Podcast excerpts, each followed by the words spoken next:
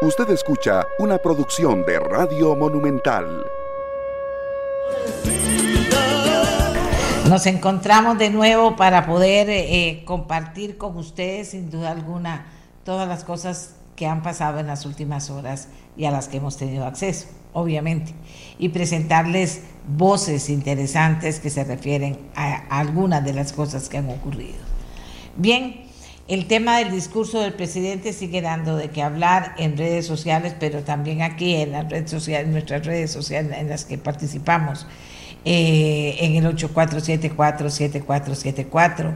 La gente opina, alguna gente molesta porque dice, pero ¿por qué? Porque usted no dice, doña Amelia, que el presidente pintó un país que no es el país estable.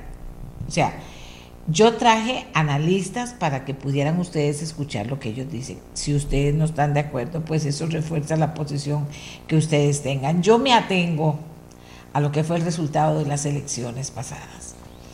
Y me atengo porque ese resultado de las elecciones pasadas, en todo sentido, eh, nos pone frente a la grave preocupación de que necesitamos fortalecer nuestra democracia. Primero, necesitamos fortalecer los partidos políticos o no, la gran pregunta que hay que hacer, pero hay que formar cuadros políticos también. Eh, yo creo que que están caminando cosas ya que se acercan a lo que será el nuevo gobierno y que son cosas interesantes. Me parece que el presidente, eh, si ustedes me preguntan, yo no conozco, yo por supuesto objetivamente debo decir que parte de las cosas que, que dijo el presidente que se hicieron, se hicieron. Y que, y que la valoración que hizo fue exagerada también. Y que faltaron montones de cosas que no se hicieron y que no se nombraron, que hay cosas que estuvieron mal y no se nombraron, o sea, pero por eso traje analistas que se presentaran ante ustedes, están los diputados que también han estado opinando. Y ya tendremos chance también de hablar con ellos, ¿de acuerdo? Los nuevos diputados que ya están opinando eh, sobre el tema del discurso del presidente, que es lo que toca en el plenario legislativo durante eh, los días siguientes al discurso. ¿Ok? Bueno, pero vamos a lo que vinimos hoy. Ahí está y todavía va a dar mucho que hablar el discurso. El importante, lo importante es ponerle cuidado a lo que se está tratando de hacer por parte de un gobierno que es nuevo, que tiene, está poniendo sobre la mesa una forma de hacer las cosas, porque no era un partido que tuviera gran trayectoria y por tanto un montón de cuadros formados y lo está haciendo eh, eh, de una forma diferente. Hay muchísima de la gente que ha nombrado eh, el, nuevo presidente y que llama la atención muy positivamente, la verdad. Hay una o dos personas cuestionadas y el tema de los cuestionamientos, veo que digo cuestionamientos, el tema de los cuestionamientos eh, seguirá siendo un tema siempre cuando se nombra a alguien que está en algún tipo de proceso. Eh, nadie, nadie, nadie puede decir que es culpable, pero que está en ese tipo de procesos o sea cuestionado por algo. Eso es así. Entonces están ellos planteando cómo quieren hacer las cosas. Y repito, dentro de esa lista que nos presentan hay gente que se ve muy valiosa. Ojalá que puedan batallar con todo lo que significa lo que está ahí caminando desde hace tiempo, que se ha convertido en un elefante blanco, que es ni más ni menos que, usted no tengo que decirlo, usted lo sabe, el Estado costarricense, en este caso el Poder Ejecutivo. Pero hay que tratar de moverlo y hay que hacerlo con el apoyo de todas las personas que vivimos en este país. Cosa negativa que usted haga, cosa que la terminamos pagando todos. Y si todos hacemos cosas positivas para empujar la carreta, que no es un BMW, que es una carreta, en este país el, Poder Ejecutivo y el Estado en general, eh, entonces de, en la medida en que caminemos todos, todo va a estar mejor y hay un montón de temas, un montón. Estamos con la crisis de acueductos y alcantarillados. Eso es un temazo y, tienen que atenderlo las nuevas autoridades, pero tienen que llegar a ver qué es lo que está pasando ahí y cómo lo arreglan. La mora judicial. hay cantidad impresionante de gente que siempre me dice, doña Amelia, y el tema de la mora judicial, bueno, pero si son los diputados, no somos todos, el tema de la mora judicial, que a veces con el caminar de ese poder judicial, que también es un elefante blanco, entonces pareciera que no se va a poder hacer nada. Ayer la gente me decía, después de hablar con, la, con el señor de acueductos, pero entonces, doña Amelia, ¿qué hago? No se puede hacer nada. Ustedes vieron cómo está eso. Y ayer fue la punta del iceberg. Pero ya el presidente electo se había referido en el momento en que nombró al nuevo presidente ejecutivo del ICE, eh, perdón, del Acueductos y Alcantarillados, que había que ponerle un ojo a eso. O sea que las cosas están caminando, vamos a ver que caminen para bien y que todos apoyemos. Yo hablaba ayer inclusive del tema de los sindicatos. En este momento, los sindicatos pueden cumplir un papel muy importante apoyando que la cosa camine en cada institución. Apoyando que la cosa camine en cada institución. Pueden cumplir un papel súper importante. Fíjense que dentro de todas las cosas que me han dado para leer, eh, aquí le voy a, aquí voy a poner una. Eh, tengo dos, una nacional y una internacional muy bueno dice, eh, por Dios, que no empiecen otra vez los sindicatos con sus cuentos. Ya hicieron demasiado daño con sus huelgas. O la experiencia de los tres meses que se recetaron los educadores la última vez no fue daño suficiente para toda una generación de muchachos. Vea qué profundo lo que está diciendo esta persona que nos escribe. Qué profundo. Y en el campo internacional también tengo una reflexión que quiero compartir con ustedes, porque me mandan muchas cosas importantes. Dice una persona a la que yo respeto mucho, dice, esa es una guerra que en teoría debiera haber durado 15 días máximo, pero las intervenciones de terceros, Estados Unidos, Europa, etcétera, causaron que ya lleve más de tres meses con ciudades destruidas y muertes que no deberían de haber sucedido. Con las sanciones se creó escasez mundial de alimentos y otros. Si bien todas las guerras son malas, esta ha sido peor por la infiltración de terceros. Tienes razón, pero se los digo yo aquí sentada y se los repito. Es un negocio para muchos que la, que la guerra siga. Es un negocio vulgar, indecente, eh, eh, eh, siniestro, pero es un negocio. No importa que se esté afectando cada vez más número de personas. Y me dice otra persona, firma, fatal la firma del convenio con Cuba y las malas sorpresas en el tema de la educación pública. Si yo pienso que eso de ese convenio debería, ahora se hace un gran problema si se paran esos convenios, o sea, nosotros con quién firmamos convenios sobre qué y para qué. Y en el campo de la educación, si algo tiene que tener claro las personas que están tomando valientemente la responsabilidad de sacar adelante el tema de la educación es intromisiones y copiar otros lugares en que no voy a calificar ni buenos ni malos, con los que en muchas cosas no estamos de acuerdo, eso sí lo voy a decir, entonces, ¿cómo va a trabajar la gente si ya vienen con esos convenios firmados que, ni, siquiera terminaron de conocer las personas? Con lo que ha pasado en educación aquí, bueno, otra ausencia del presidente, ¿verdad? No, eso no era, ahí no vivía yo, le dijo el presidente, ahí no vivía yo, vivía en otro lado que todo estaba muy bien. Bien. Eh, solo tres nuevos diputados han renunciado al pago mundial de combustible, por lo menos la información que tenía yo hasta anoche. La jefa y su jefa de fracción Partido Progreso Nacional son Pilar Cisneros y Paula Nájera y José Dengo, diputado del Partido Liberal Progresista. Vamos a ver qué pasa con ese tema.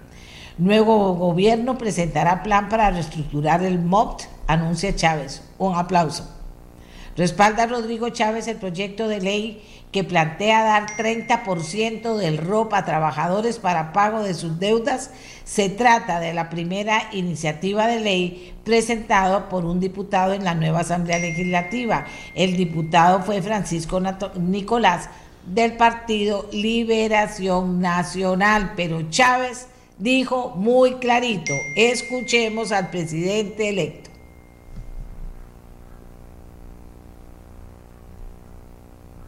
Yo no he visto el proyecto de ley que presentó el diputado Francisco Nicolás de Liberación Nacional. Eh, lo tengo que ver para opinar eh, con precisión. Me preocupa que en el pasado se han utilizado argumentos como esos. La gente está endeudada, las empresas necesitan reactivación económica con un fondo de avales y que ahora que se han vestido de esa manera para venderlos, pero que en realidad fueron instrumentos, en el caso del fondo de avales, para ayudar al sector bancario. A mí me preocupa que la propuesta tenga como intención o como consecuencia no deseada que la gente saque del ROP reduciendo sus pensiones complementarias futuras para pagarle a los bancos que hoy están viendo un aumento en la morosidad de sus, eh, de sus portafolios de tarjetas de crédito. Es decir, es el Estado de alguna manera, a través de las políticas públicas, sacándole las nueces del fuego al sector bancario. Si esa es la intención y llegar a esa ley aprobada en mi escritorio, ahí mismo la voy a vetar. Clarito, clarito, clarito el presidente electo. Sujeto, verbo y predicado. Clarito, clarito, clarito. No sé si usted está a favor o en contra de lo que dijo, pero lo dijo y lo dijo claro. ¿Cuál será la ideología del nuevo gobierno? Todavía a esta altura están haciéndoles esa pregunta al, presidente Chávez y él responde ante, ante la pregunta y ante algunas críticas que se han hecho. Yo no sé qué significa ser neoliberal, porque hay como 20.000 interpretaciones. De hecho, este, no, no somos un gobierno neoliberal ni somos un gobierno socialista, ni somos un gobierno comunista, ni de extrema derecha. Somos un gobierno hiper práctico y pragmático. Usted me dice, es un gobierno tecnócrata, se ocupa técnica, experticia y se ocupa conocimiento y habilidad para lograr esas cosas. Entonces, si eso es lo que significa un gobierno tecnócrata, me declaro culpable. Otra vez, Clarísimo, clarísimo, clarísimo. Que por qué estoy pasando estas eh, afirmaciones que se publican en ameliarueda.com sobre las conferencias de prensa y afirmaciones que hace Rodrigo Chávez. ¿Por qué? Porque no he podido conseguir una entrevista con él. Entonces, no, no, entonces trato de traerle a ustedes, eh, a la gente que se reúne conmigo cada mañana, afirmaciones que ha hecho el presidente electo, que marcan muchas cosas que son claras, sobre todo eso es muy importante, que son claras para después que no queden dudas, ¿verdad? Entonces aquí se las puse las dos de hoy. La Contraloría rechaza prorrogar contrato de revisión vehicular. Costa Rica se quedaría sin ese servicio en julio próximo. Así es, el 15 de julio, a partir del 15 de julio. Los que vivimos esta historia de cuando no había y ahora que hay revisión vehicular, que es de la, de la noche al día, que es algo absolutamente diferente a lo que había antes, nos preocupa qué va a pasar. Pero hay que ver qué, qué se va a mover. Hoy vamos a tener el tema en el programa. Bueno, y también el presidente Chávez se refirió a la ley que limita el acceso de la información. Aquí hemos hablado de eso, sabemos que le mandamos una carta del Colegio de Periodistas al presidente eh, Carlos Alvarado, y Carlos Alvarado con su displicencia, o a decir displicencia, ya contestó o no contestó, porque él es así. No sabemos exactamente qué es lo que quiere decir lo que dice. Entonces dijo, voy a permitir, Chávez dijo, voy a permitir que don Carlos Alvarado tome su decisión. Es decir, no se refirió al veto, pero aquí estamos esperando qué decisión va a tomar don Carlos Alvarado. En el mundo, Centroamérica y el Caribe son vulnerables al alza de precios por la guerra en Ucrania. El Papa Francisco está dispuesto a viajar a Moscú. ¿Para qué? Para reunirse con Putin en un intento de detener la guerra en Ucrania. pobre papá, y está fregadito, ¿verdad? De las piernas. Pero de ahí es que todos estamos desesperados de ver cómo hacemos eso. Por eso leí esa importante reflexión de una persona que escucha el programa. Una guerra que podría haber terminado en semanas, ya lleva meses y mucha gente frotándose las manos haciendo cuentas de cuánto se van a ganar mientras que esto siga. Y otra gente quebrando y otra gente en situación dificilísima. Por lo mismo y más muertos. Entonces, eh, ¿qué es esto? que la guerra es un negocio, más que nunca está clarísimo. Y oigan ustedes otro tema. La facturación de Pfizer se dispara en el primer trimestre, impulsado por la vacuna anti-COVID. Bueno, voy a decir, porque yo he sido clarísima en eso. Para mí vivimos el mundo más injusto de todos, todos con es OCDE incluida, con Naciones Unidas incluida, o sea, todos mientras que las vacunas se vendan. Primero, primero. Segundo, si se venden, si se venden, y lo voy a decir porque ellos, en mi conciencia, no puedo quedarme callada, señores, disculpen el que no le guste, pero lo voy a decir, usted dice, ah, tiene razón o no, pero lo tengo que decir. Está bien que se disparen sus ventas, por tanto, millones más que le entran, pero que esa plata, una vez que Pfizer eh, y cualquiera que venda vacunas dice, bueno, ya tenemos el equilibrio, aquí todo está bien, toda la demás plata la damos en vacunas a los países que no tienen las vacunas. Ese es el mundo que yo quiero vivir, que quiero que vivan mis hijos, que quiero que vivan mis sobrinos, mis sobrinos nietos, o sea, ese es el mundo que yo quiero. Qué notición que se disparan, de eso ya lo sabemos, pero el tema no es ese. Si yo estuviera en una conferencia de prensa con el señor de Pfizer, le digo, muy bien, excelente, perfecto. O sea, ahí no le veo ni la gracia porque sabemos que va a subir, ¿verdad? No, ¿qué va a hacer usted con todo el excedente que tiene? ¿Lo va a mandar en vacunas a África, a los lugares en que no hay? Lo va a hacer. Porque si no me dan ganas de llorar cuando lea esas cosas. En este mundo que es cada vez, cada vez más desigual. Bueno, Joe Biden pide a estadounidenses defender en las urnas derecho fundamental al aborto, al aborto. Y oigan ustedes, aquí tengo más información. No, no, no, no, si yo te digo aquí, el que menos corre, aquí lo tengo, para leerle a ustedes para que ustedes vean cómo es la cosa en el mundo en este momento. No nos callemos, ni verdad, bueno, pero, pero eh, hay muchas cosas nuevas. El director de la Organización Mundial de la Salud, que tampoco sepa qué sirve, el director no, en la OMC, porque eh, la, la OMS, porque la verdad es que hay tantas cosas que pudiera hacer y no hace como esta, por ejemplo que pedirle a los que ganan plata vendiendo vacunas está bien, la tenga el punto de equilibrio y lo demás vamos a dársela a los países pobres que no tienen. Bueno, el director de la Organización Mundial de la Salud hizo un llamamiento hoy en favor del derecho al aborto, coincidiendo con la posibilidad de que el Tribunal Supremo de Estados Unidos lo ponga en duda. Restringir el acceso al aborto no reduce el número de procedimientos, sino que lleva a las mujeres y a las niñas a someterse a procedimientos inseguros, dijo, eh, sin mencionar directamente a Estados Unidos, que es quien está dando esa pelea ahí. Muy ubicadito está el, el de la OMS. El acceso a aborto seguro salva vidas, dijo.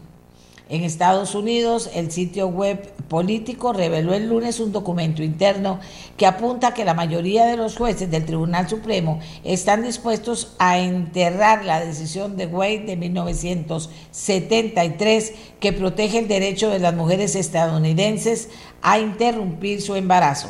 El Tribunal Supremo confirmó la autenticidad del texto, un proyecto de sentencia fechado en febrero pero subrayó que no representaba una decisión definitiva. O sea, vean ustedes cómo están las cosas.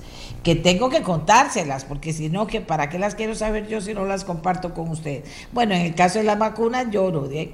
y en el caso de pensar ese pobre papa que va a tener que ir físicamente, que no puede ni caminar porque está muy anciano, pero su cerebro es una belleza, Digo, porque cuando uno dice una persona está vieja, creen que es que ya se le murió todo hasta, hasta el cerebro.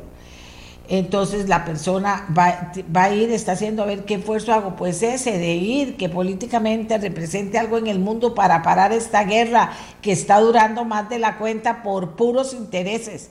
Y si la gente no lo ve así, no se para eso. No se para, no se va a parar, porque hay que denunciarlos y mostrarlos. Ok, ¿qué vamos a hablar hoy en el programa? Vamos a llamar la atención sobre la misteriosa muerte de niños afectados por hepatitis. ¿Qué pasa en Costa Rica? Mm, el 15 de julio se vence el contrato con Riteve, se acaba la revisión técnica en Costa Rica.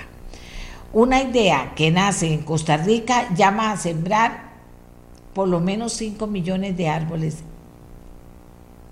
en esta oportunidad por cada una de las personas que murieron de COVID en el mundo una idea que nace en Costa Rica. Qué belleza.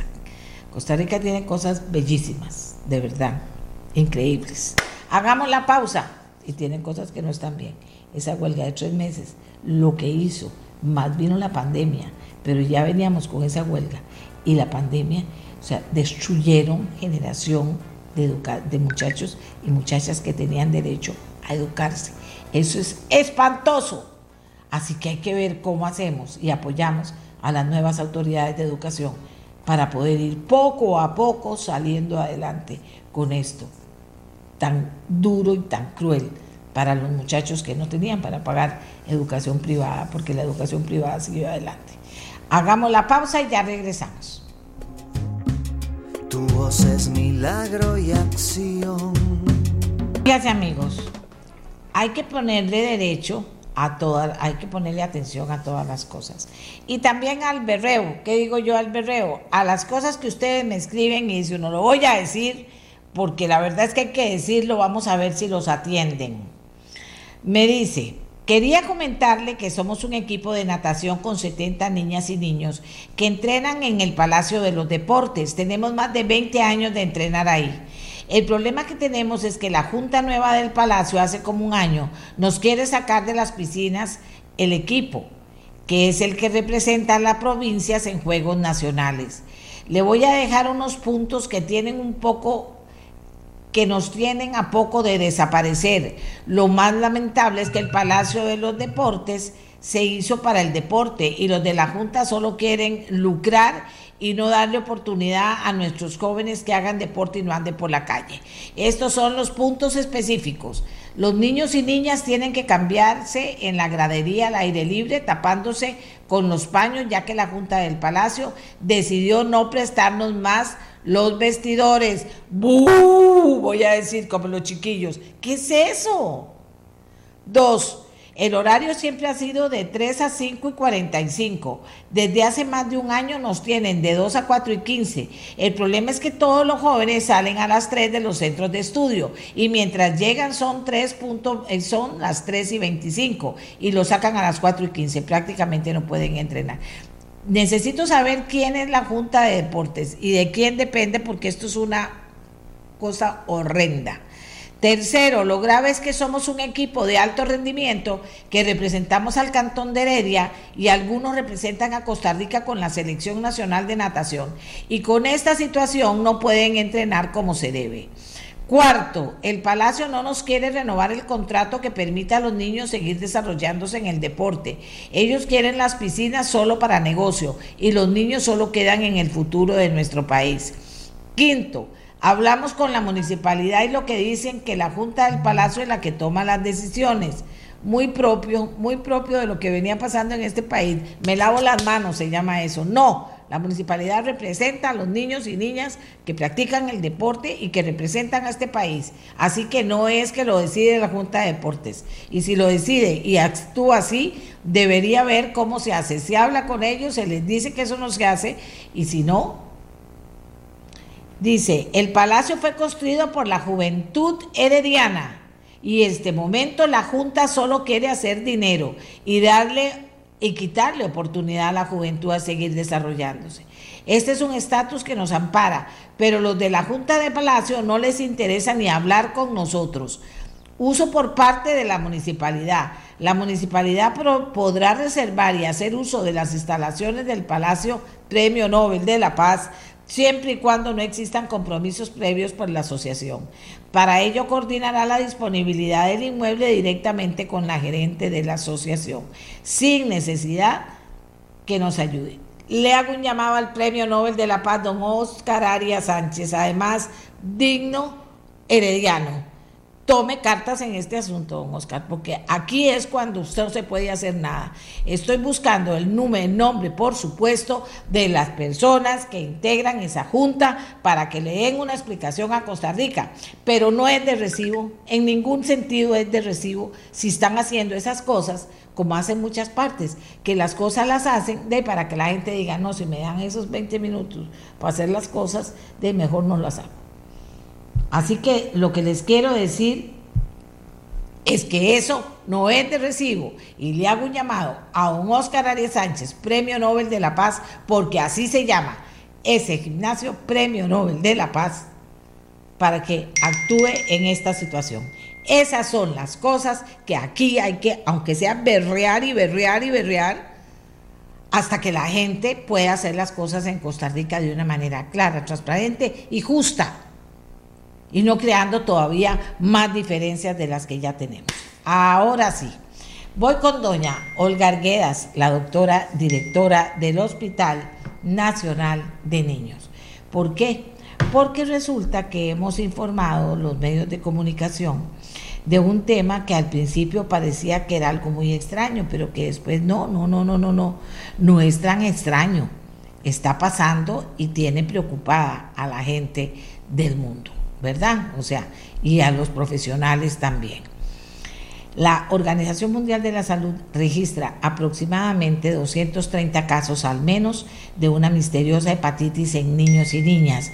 Esta hepatitis produce ictericia, diarrea, vómitos y dolores abdominales.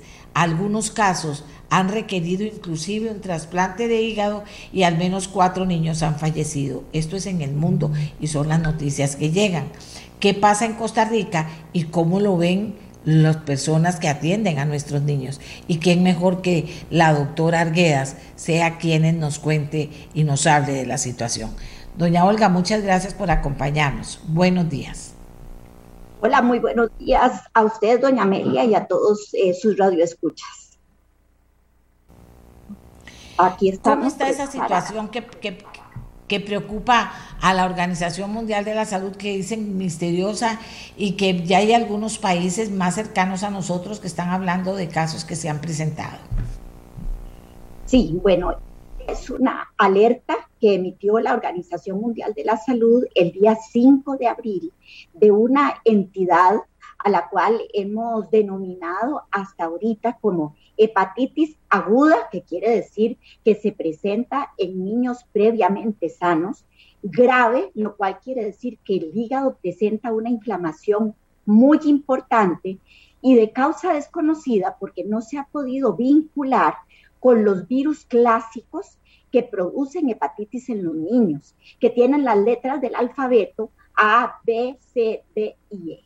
Entonces, se han presentado Inicialmente, 10 niños tuvieron esta forma de hepatitis en Escocia y luego de ellos se sumaron otros niños fundamentalmente en el Reino Unido, que fueron los que dieron pie a esta alerta de la Organización Mundial de la Salud. De manera inmediata, nosotros aquí en el país, pues nos pusimos en alerta también a través de toda la red pediátrica institucional, coordinando con el Ministerio de Salud y con el área de vigilancia epidemiológica de la caja. Y hemos estado pues eh, alertando a la población, alertando a los colegas para una detección temprana de posibles casos en Costa Rica. Pero, eh, ¿qué les parece a ustedes, a los médicos, esto que está pasando? O sea, ¿es algo extraño, misterioso o no? ¿No es tan así? Y se está sobre la investigación de dónde podría proceder. No, sí es bastante misterioso, doña Amelia, porque no tenemos hasta el momento, hasta las fechas del día de hoy, no tenemos una causa de esta hepatitis tan severa identificable. Y voy a referirme un poquito a la severidad. La severidad se traduce porque las pruebas de función hepática se alteran de manera muy significativa, más allá de lo que usualmente vemos en, las, en la forma de hepatitis más común, que es la hepatitis A, y que normalmente en Costa Rica se presentan casos de forma esporádica. Entonces, claro que nos llama la atención. Lo otro que nos llama la atención es que con estos casos del Reino Unido, un 10% de los niños han tenido fallo hepático fulminante. ¿Esto qué quiere decir? Que el hígado, de un momento a otro, en pocas horas, deja de trabajar y el niño se convierte en un paciente grave que requiere intervenciones muy sofisticadas que podrían llegar incluso hasta el trasplante de. Entonces, pues sí, efectivamente es misteriosa. Ahora, cada día el misterio se hace un poquito mejor porque la ciencia avanza de forma muy rápida y se ha establecido un vínculo con un virus respiratorio que se llama adenovirus, adenovirus 41 específicamente, que es un virus muy particular porque produce eso que probablemente usted habrá escuchado en las personas que dicen, tengo gripe con diarrea. Y sí, el adenovirus produce síntomas respiratorios y síntomas gastrointestinales al mismo tiempo.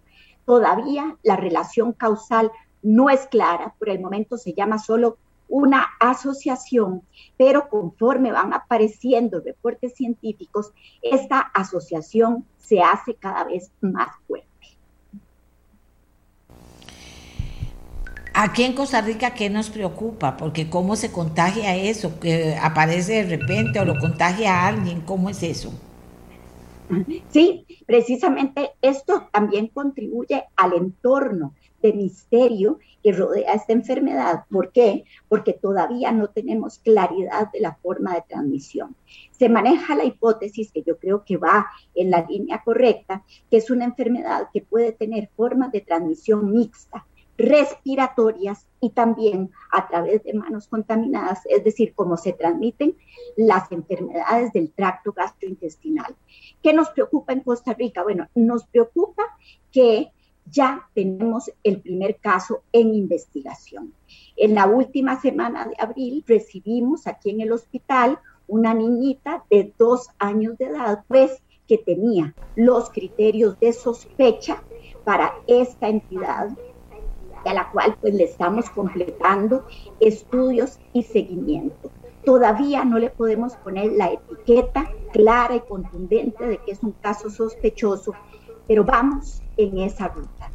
La buena noticia es que la chiquita, gracias a Dios, evolucionó muy bien, estuvo pocos días hospitalizada, las pruebas de función hepática en su último control están ya muy cercanas a lo normal y no ha tenido mayores complicaciones. La otra buena noticia es que a partir de este primer caso en investigación, en su ambiente, en su comunidad y en su entorno familiar, no hemos tenido otros casos, pero nos mantenemos en un estado de alerta. Se mantienen alerta, pero mientras tanto, ¿qué, le decimos a los padres de familia? Porque fíjese que padres y abuelos y abuelas y madres eh, eh, me han estado diciendo, doña Amelia, pero ¿qué hacemos? ¿Qué cuidados tenemos? ¿Cómo podemos ver? ¿Qué, qué podemos hacer? ¿Qué miedo? Sí, claro, entiendo su posición. Lo primero es que hay que mantener la calma. Por ahora se han reportado los casos como casos esporádicos y quizás lo más importante es que padres, abuelitos y cuidadores sepan cómo reconocer el diagnóstico de una hepatitis en un niño. Esta forma de hepatitis tiene varias características singulares.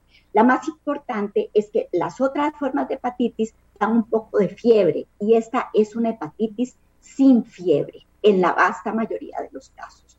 Los chiquitos se muestran decaídos, no quieren comer, refieren dolor en la pancita, náuseas, vómitos y diarrea. Tienen síntomas gastrointestinales. Lo otro que en casa pueden observar es que el niño se ve de un color pálido, a veces pálido amarillento, y que cuando se le ven las escleras en los ojos, las escleras toman un color amarillento verdoso. El otro signo que los abuelitos y papás tienen que estar atentos es que las heces se ven más pálidas de lo normal y la orina, a su vez, se ve más oscura y toma un color parecido al té. Entonces, estos son los signos de alarma. Si en un niño de la familia observan estos signos, hay que acudir al centro de salud más cercano, pues donde ya se abordará con los exámenes establecidos para descartar que sea una hepatitis, buscar establecer si es una hepatitis A, que usualmente tiene un curso benigno y es la más común, y si eventualmente no reúne ese diagnóstico, pues continuar adelante en la guía de manejo investigando esta otra causa. Eh, yo, yo, yo insisto mucho en esto y se preocupa porque la primera vez que estuve en el hospital yo fue por hepatitis. Venía llegando de Argentina, los poquitos días debe haber llegado de Argentina y estuve en el hospital un mes en el San Juan de ah. Dios.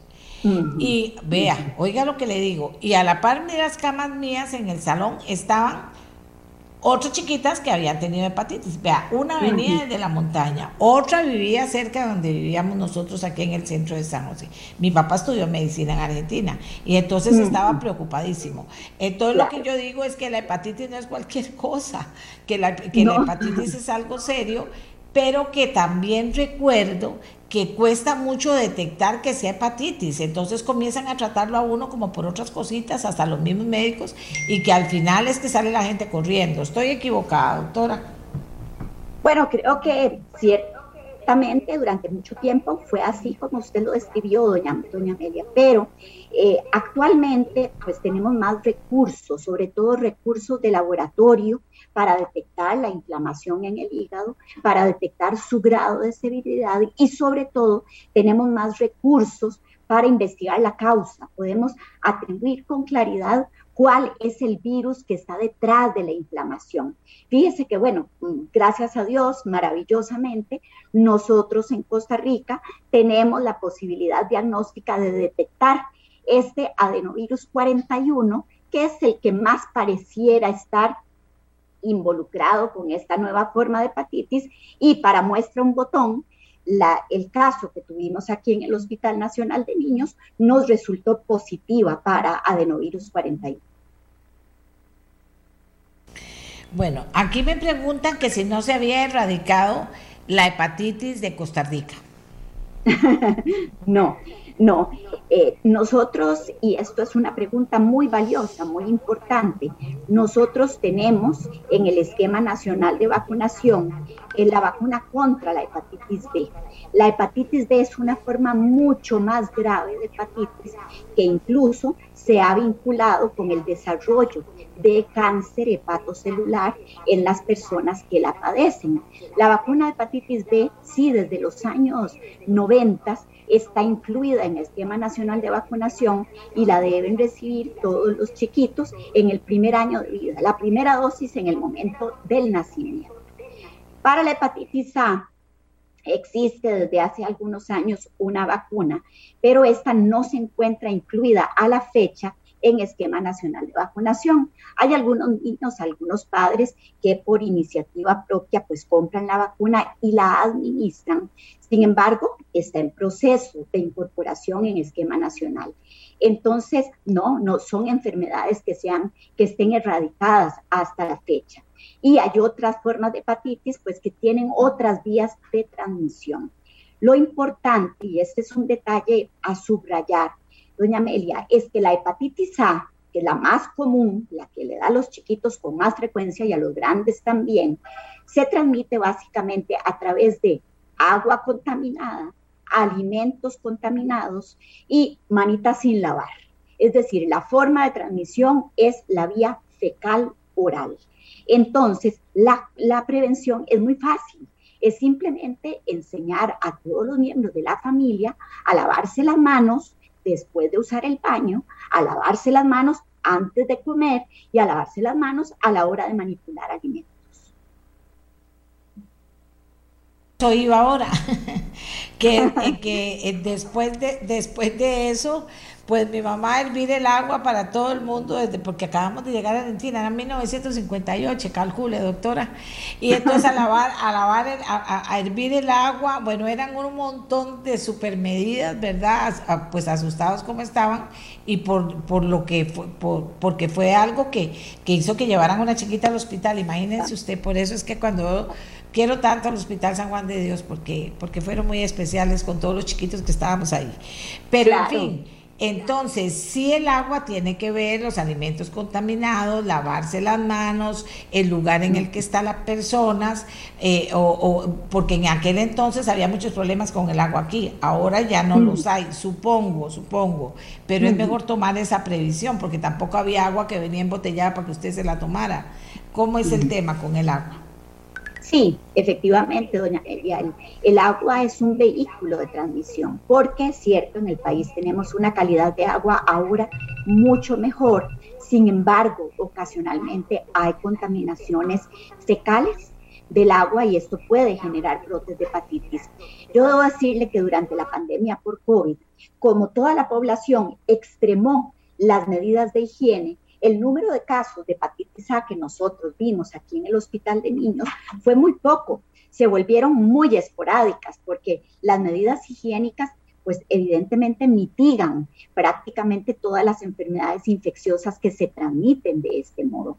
Ahora, con este renacimiento que estamos teniendo, que coincide además con el aumento de las lluvias, pues estamos teniendo una resurgencia de una gran variedad de enfermedades infecciosas.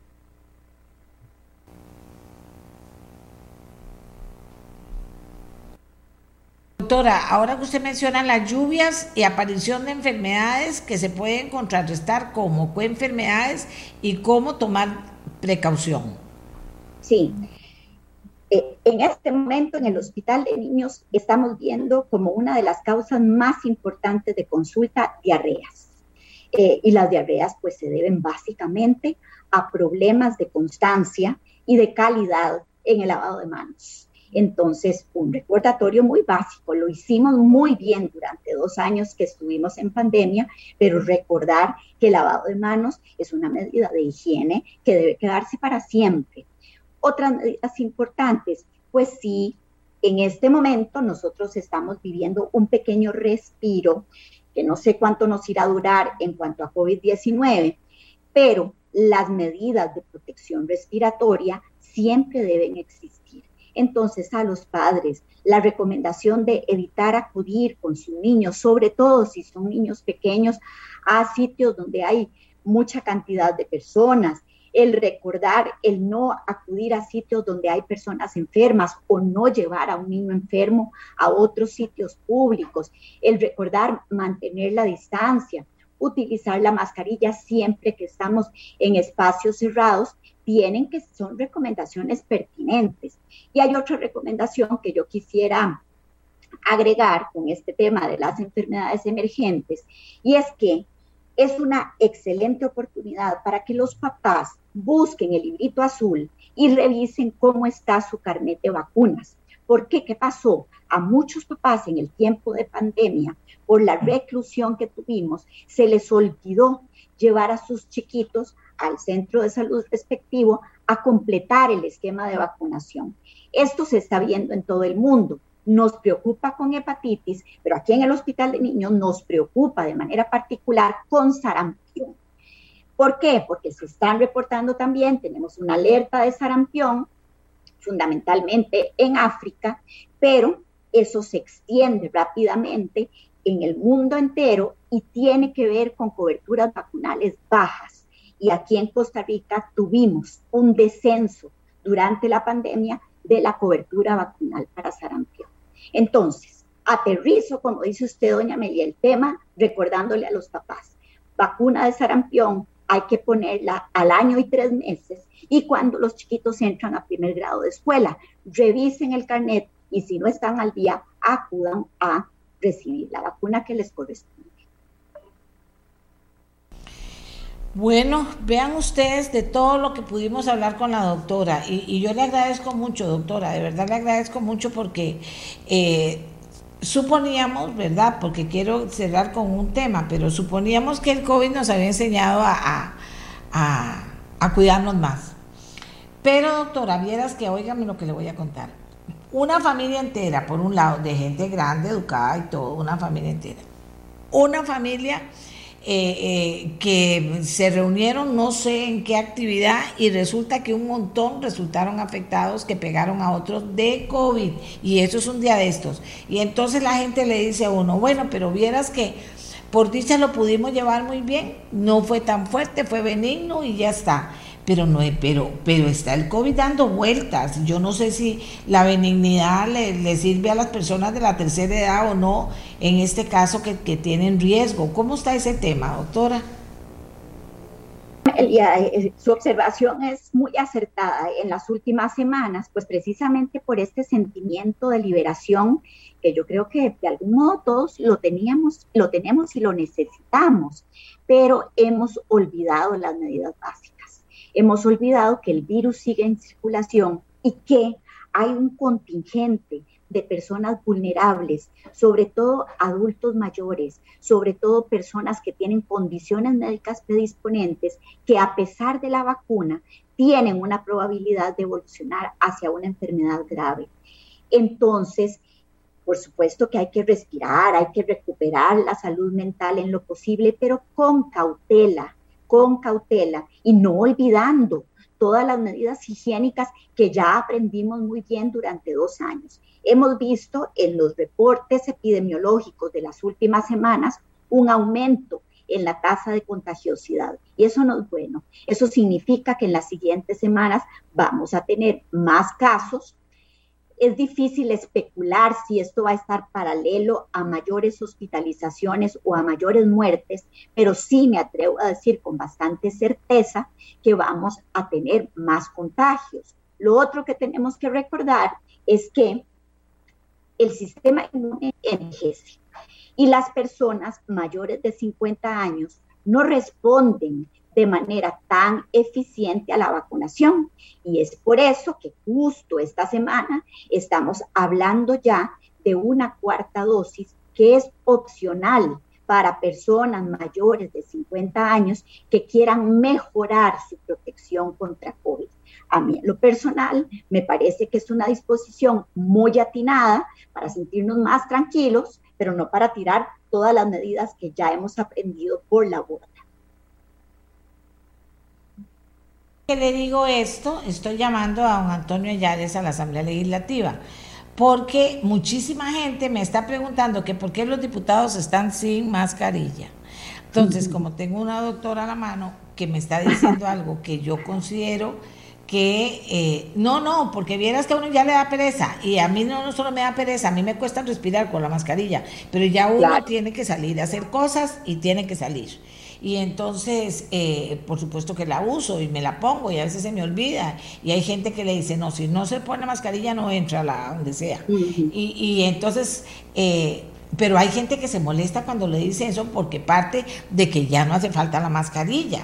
Y yo no sé quién ha dicho que no hace falta aunque la OMS dijeran que se quitan la mascarilla, las personas de riesgo o de, para las personas que quieran cuidarse especialmente, cuando van a algún lugar en que hay gente, podrían seguirla usando.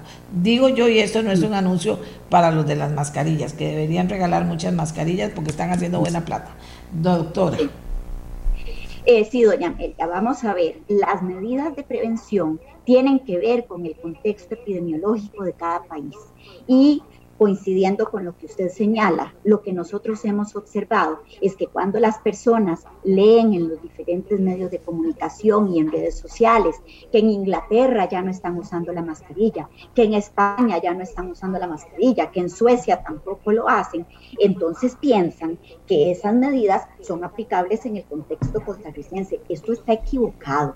No, nuestra situación epidemiológica es diferente y la mascarilla es obligatoria en este momento, sobre todo, y esto lo señalo, doña Amelia, sobre todo en espacios cerrados. Cuando estamos en espacios abiertos, cuando se sale a caminar, cuando se sale a hacer ejercicio, cuando se está en el jardín, eventualmente se puede prescindir de la mascarilla, pero en espacios cerrados es una medida que por el momento debemos cumplir siempre. Bueno, vea todo lo que hablamos y ya puse a los, a los diputados. Aquí me dicen que hay un diputado que no se puso la mascarilla, que salió contaminado por no ponerse el primero de mayo. Y aquí ya me están hablando para tener una respuesta clara de por qué no la podrían estar usando, que eso es lo que me está preguntando la gente. Pero le agradezco inmensamente, doctora, que nos haya instruido sobre tema salud y que no olvidemos que eh, hay que hay que prevenir y que la prevención no se acaba un día o el otro, hay que crear toda una cultura de prevención y es permanente. Muchas gracias, Ochi. No, muchas gracias a usted, doña Amelia, por el espacio y también nosotros agradecemos el apoyo que hemos recibido del Ministerio de Salud y de la OPS-OMS en el manejo de, de esta situación y evidentemente de las autoridades de la Caja. Gracias. Muchas gracias. Hacemos la pausa, Costa Rica, y ya regresamos, ya regresamos. Deme un momentito que estoy buscando a una persona, pero ya regresamos.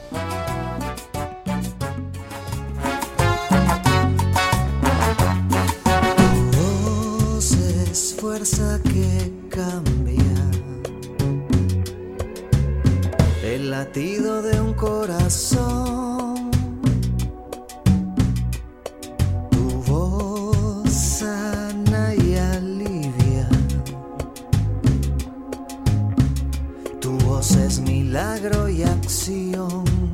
Amigas y amigos, el tema de la mascarilla, que yo insisto, debe usted seguir tomando previsiones porque el, el, COVID anda por ahí. Que si más fuerte, que si menos fuerte, eso depende de la persona y de, las, y de los riesgos que tenga la persona. Pero resulta que ustedes me están diciendo, pero ¿cómo si en la Asamblea Legislativa no están usando mascarilla? Otros me dicen, ¿cómo? Pero si los diputados en particular no están usando mascarilla. Otro me dice, pero si un diputado se contagió de COVID el primero de mayo. Entonces yo digo, auxilio, don Antonio Ayala, director ejecutivo de la Asamblea Legislativa, ¿cómo está la situación con los padres y madres de la patria? Buenos días, doña Amelia. El protocolo de la Asamblea exige el uso de la mascarilla por instrucción del Ministerio de Salud, por recomendación tanto del actual ministro como de la entrante, han dicho, lo han manifestado, lo han reiterado, que es necesario mantener el uso de la mascarilla. El que algunos diputados no lo usen es responsabilidad absolutamente de ellos. Hay que insistir en que debe usarse. El personal de la Asamblea tiene obligatoriamente que usarlo. Nosotros no tenemos eh, autorización, no tenemos ninguna facultad para obligar a un diputado. Es un asunto de responsabilidad de ellos. Y por cierto, en las, en curules nuestras nosotros pusimos unos separadores por recomendación también del Ministerio de Salud, que posiblemente la gente creerá que con esos separadores tienen eh, están aislados, pero eso no es correcto, eso no es así los diputados deben usar la mascarilla hasta que el Ministerio de Salud gire la instrucción o levante la medida. Mientras tanto, es de uso obligatorio. Y entonces aquí viene, aquí viene, y usted entonces le dice al diputado, al diputado, usted no puede entrar si no tiene mascarilla, ¿qué pasa? Se armó la gorda. Bueno, exactamente, doña Amelia. Nosotros no tenemos, en la Asamblea no hay un régimen disciplinario para sancionar diputados. Los empleados no son empleados de la Asamblea, son de elección popular. Ahí está ese proyecto que yo veo que hay un buen ambiente con estos nuevos diputados de aprobarlo, por lo menos echarlo a andar. Está dormido, pasó cuatro años ahí en el orden del día y nunca se aprobó. Nosotros necesitamos tener eh, una reglamentación a esa reforma constitucional que fue aprobada para poder sancionar a los señores diputados, poder establecer un régimen disciplinario como cualquier funcionario público. La sala constitucional ha equiparado a los diputados como funcionarios públicos para efectos de cargas sociales y todo ese tipo de cosas, pero no tienen ningún régimen disciplinario y eso no está bien. Ese es un proyecto que esta asamblea debería abocarse y aprobarlo eh, en la medida de las posibilidades cuanto antes. Entonces, vea cómo estamos en este país tan enredado, don Antonio. Y, cómo es que cuando viene el, eh, cuando el poder se posiciona, entonces la gente cambia y ya no es responsable. Porque yo no entiendo cómo entonces se dice, se prohíbe, pero si el diputado le da la gana, no se lo pone y no pasa nada. No entiendo entonces para qué prohibirlo en la asamblea. precisamente, imagínense, por ejemplo, con los que se supone que es para algo serio Sí, con los funcionarios y funcionarios de la Asamblea, la medida rige y es de acatamiento obligatorio, el lavado de manos, el uso de la mascarilla. Sin embargo, con los diputados hay que insistir, posiblemente algunos de ellos es primera vez que están en una cuestión de la función pública y, no lo tienen tan claro, pero hay que insistir, esa es una campaña que tenemos que desarrollar nosotros, y lo estamos haciendo de inmediato con el Departamento de Servicios de Salud nuestro, insistiéndoles en la necesidad de mantener el uso de la mascarilla. Pero bueno, es una norma que tenemos que respetar, inculcarla en ellos e insistir hasta tal, por cierto, las, los datos que está dando el Ministerio de Salud es que hay un repunte de la infección, ¿verdad? Del, del COVID y esto es peligroso que siga subiendo, lo cual pues todavía nos hace más eh, necesario el uso, mantener la medida del uso de la mascarilla. La, epidemia no ha terminado, mm, al contrario, está pendiente en muchos países donde hay rebrotes importantes y podría ser que aquí venga esa quinta ola que llaman, para lo cual y sería otra vez catastrófico que volvieran los casos de infección a la asamblea y tener que recurrir a medidas pues mucho más fuertes. La manera de evitar eso es precisamente una de las maneras es usando la mascarilla todo el tiempo, el lavado de manos, respetarlo. Nosotros tenemos en todos los puestos, eh, los lavatorios, eh, con los respectivos eh, desinfectantes. Pero bueno, aquí también tienen que poner de su parte las y los señores diputados. Ellos son responsables y deben dar el ejemplo como en muchas cosas. La Asamblea Legislativa es una, tal vez la institución más visible del país. Eh, nosotros tenemos esas transmisiones y todo el mundo ve lo que está sucediendo y ellos tienen que dar el ejemplo. No está bien quitarse la mascarilla durante las sesiones, durante el, trabajo que realizan en comisiones, en fin, las diferentes actividades que se llevan a cabo en la Asamblea. Bueno, y ahora ven lo que, lo que digo yo, que mucha gente dirá, ay, qué pereza. Es una cuestión, señores, de que mientras más alto cargo ocupe usted en cualquier lugar, ya sea en la administración pública o privada, tiene que dar ejemplo. Y un diputado tiene que dar ejemplo y una diputada también y tiene que ponerse la mascarilla porque sí, porque estamos en una situación ahora, pero que todavía no nos hemos no, se ha dicho quítese la mascarilla y haga lo que quiera. Más bien están apareciendo casos de COVID. En el caso mío, acabo de conocer una familia completa y otra familia que por lo menos la mitad se contaminó por se tomaron un café un domingo a la tarde y alguien que no saben todavía quién tenía COVID y los contaminó casi a todos. Así es la vida, que nos toca, nos toca decir estas cosas eh, eh, porque, porque no, no, no hay sentido de que alguien que esté, de que no se tomen las medidas y se ponga la mascarilla para que el otro diga, ¿y por qué si él lo hace y yo no lo hago? Pero de todas formas le agradezco mucho, don Antonio. Con mucho gusto, doña Amelia. Muchas gracias por llamar la atención en ese sentido. Gracias. Ven que uno tiene que saber, sujeto, verbo y predicado, cómo están las cosas. Y cuando las cosas están así, aquí vamos. Bueno, tengo otro tema, tengo eh, otro tema, yo no sé si sería el tema, porque a mí me preocupa mucho, de que el 15, el 15 de julio, de julio, el 15 de julio resulta que ya no vamos a tener más revisión técnica vehicular. Y yo pertenezco a esa generación que vimos todo el pleito que se armó aquí para ver si Riteve sí o Riteve no, que conoció lo que pasaba antes, que conoció lo que pasaba antes. Imagínense ustedes que hoy que quiero tocar el tema, necesito conseguir a varias gente, nadie quiere hablar, nadie quiere comprometerse y todo el mundo quiere decir lo mismo. Pero es que yo no entiendo este país, ¿es necesaria la revisión técnica o no?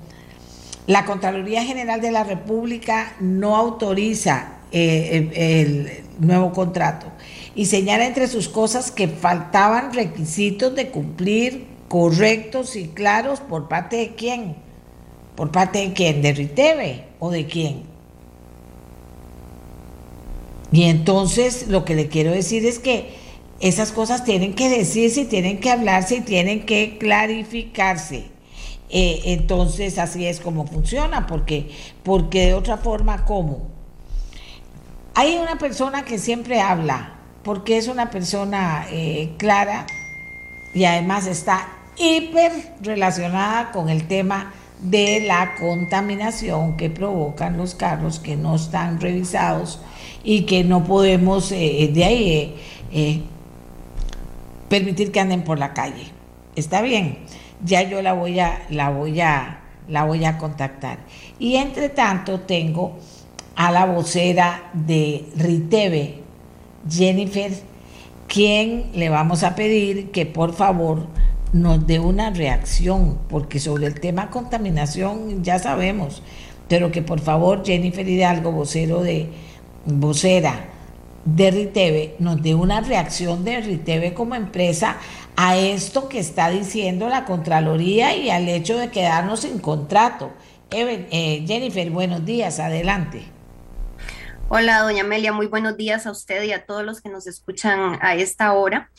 Bueno, efectivamente conocimos a través de los medios de comunicación ayer sobre esta denegatoria que dio la Contraloría en un proceso que realmente em, es un proceso entre el MOP y la Contraloría. Doña Amelia no media Riteve en este proceso, por lo cual pues a algunos aspectos yo no podría referirme porque, insisto, no es un proceso nuestro. Sin embargo, sí estamos al tanto de que, la, Jennifer, discúlpeme que la interrumpa.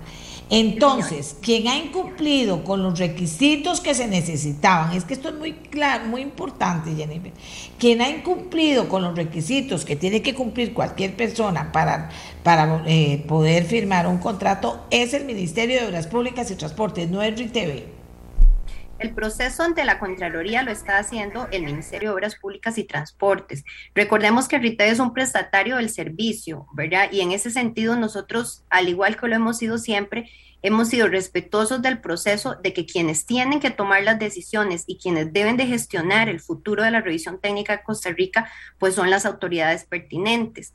Sí tengo que eh, recordar, y nosotros lo dimos a conocer semanas atrás, después de que muchos de los colegas nos estuvieron preguntando por muchísimos meses si ya el MOP se nos había acercado, si ya nos habían hecho alguna propuesta, si, si ya se había hablado el tema. Bueno, semanas atrás, efectivamente, el MOP tuvo un acercamiento con Riteve, nos mencionaron cuál era la propuesta, porque evidentemente necesitan necesitaban concretar que Riteve estuviera de acuerdo antes de hacer la propuesta a la Contraloría. En ese sentido, lo que se nos presentó fue una alternativa de Em, modificar el plazo del contrato por tres años, obviamente por un tema de emergencia, como ya todos lo, lo entendemos, que es ante el riesgo de que el país se quede sin revisión técnica de la noche a la mañana a partir del 15 de julio. Y entre otras cosas, esta propuesta eh, eh, mantenía el hecho de que para el 15 de julio, por ejemplo, se continúe con lo que sí estaba estipulado sobre donar las estaciones y los equipos al Estado y que además, eh, como efecto de este proceso, pues también eh, se incluyera en esta propuesta un ajuste tarifario. A toda esta alternativa que, que el MOP nos presentó, en RITEV estuvimos completamente en la disposición de apoyar al país, lo hemos dicho siempre, en el entendido de que se continúen con procesos transparentes de calidad, como se ha hecho en estos 20 años, nosotros pues siempre vamos a tener la intención de colaborar en lo que sea posible y máximo cuando el país se encuentra en un riesgo tan, tan grande y tan delicado como, como significa esto de quedarnos sin revisión así eh, de repente y retroceder 20 años. Entonces, luego de que se nos dijo que esa era la propuesta y de consultar este, pues la disposición de la empresa con, con esta opción, el MOP pues hizo la presentación al este, mm, a la Contraloría y ante esto es que se han tenido diferentes respuestas de la Contraloría.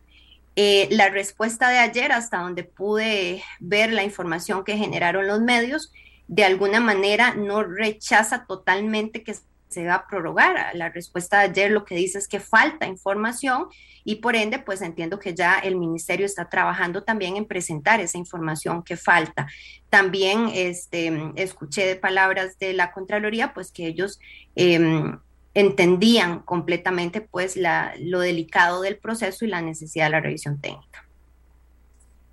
Bueno, pero es el gobierno y es el Ministerio de Obras Públicas y Transportes. Espero que no diga el presidente, que tampoco lo mencionó en el discurso, no diga que no lo tenía en el radar. Porque no se hacen estas cosas, o sea, ¿qué es este jueguito? No entiendo. Eh, eh, dice que faltó, se encuentra falta de información sobre aspectos esenciales del contrato, variación en el modelo de negocio, impacto de la tarifa, etcétera. ¿Cómo eso no está? Presentado por parte del Ministerio de Obras Públicas y Transportes correctamente. Es que vean cómo estamos. Vean cómo estamos, señores. O sea, es que así estamos en ese desorden, en ese irrespeto, en esa falta, eh, eh, eh, no somos eficientes, no cumplimos bien con nuestro trabajo. Después vamos a decir que ya, no sé qué vamos a decir, que el ciberataque, porque ya no vamos a tener el COVID de excusa a la ineficiencia que se vive en este país. Y estamos en ese cuentito y en ese dime que te diré, y entonces nos ponemos en una situación muy difícil. Por favor que me, informe eh, Miguel o Emanuel si ya tenemos a Roberto Rodríguez, gerente de contratación administrativa de la Contraloría General de la República.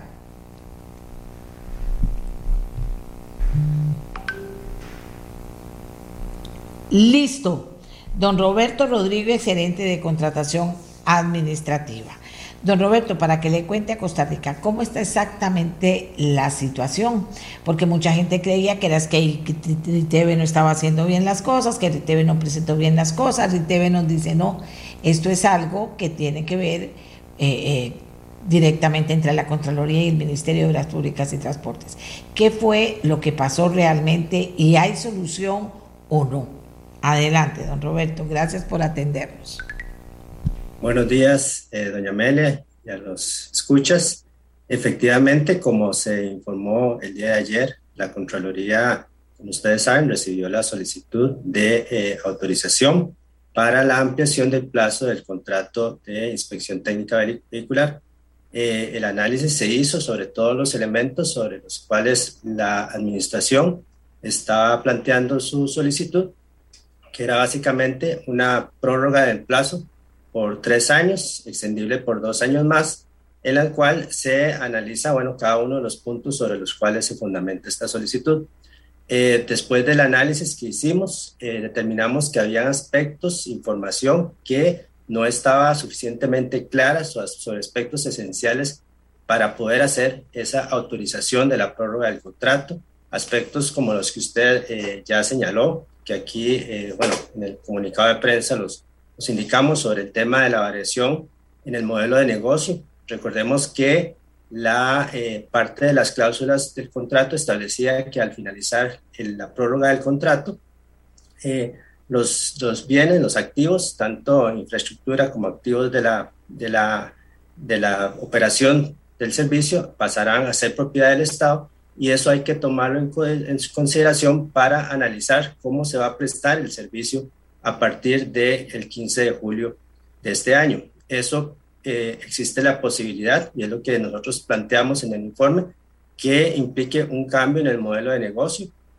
cuestión que precisamente es parte de lo que nos llevó a, a, definir que hay falta de información esencial para ver cómo se va a prestar el servicio eh, a partir del 15 de julio.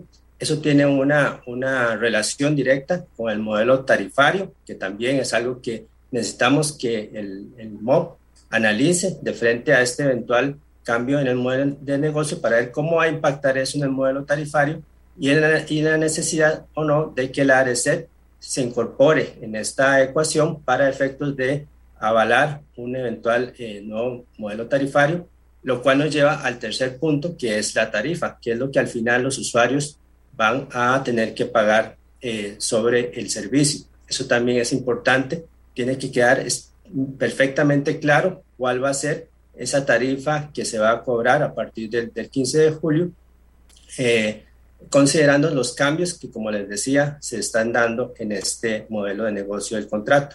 Además, otros aspectos importantes como el programa de lo que va a hacer la, la, administración eh, en este ínterin, ¿verdad? Porque recordemos que esta autorización es una transición hacia ya a una contratación de acuerdo con lo dispuesto en la ley de tránsito, en el artículo 25.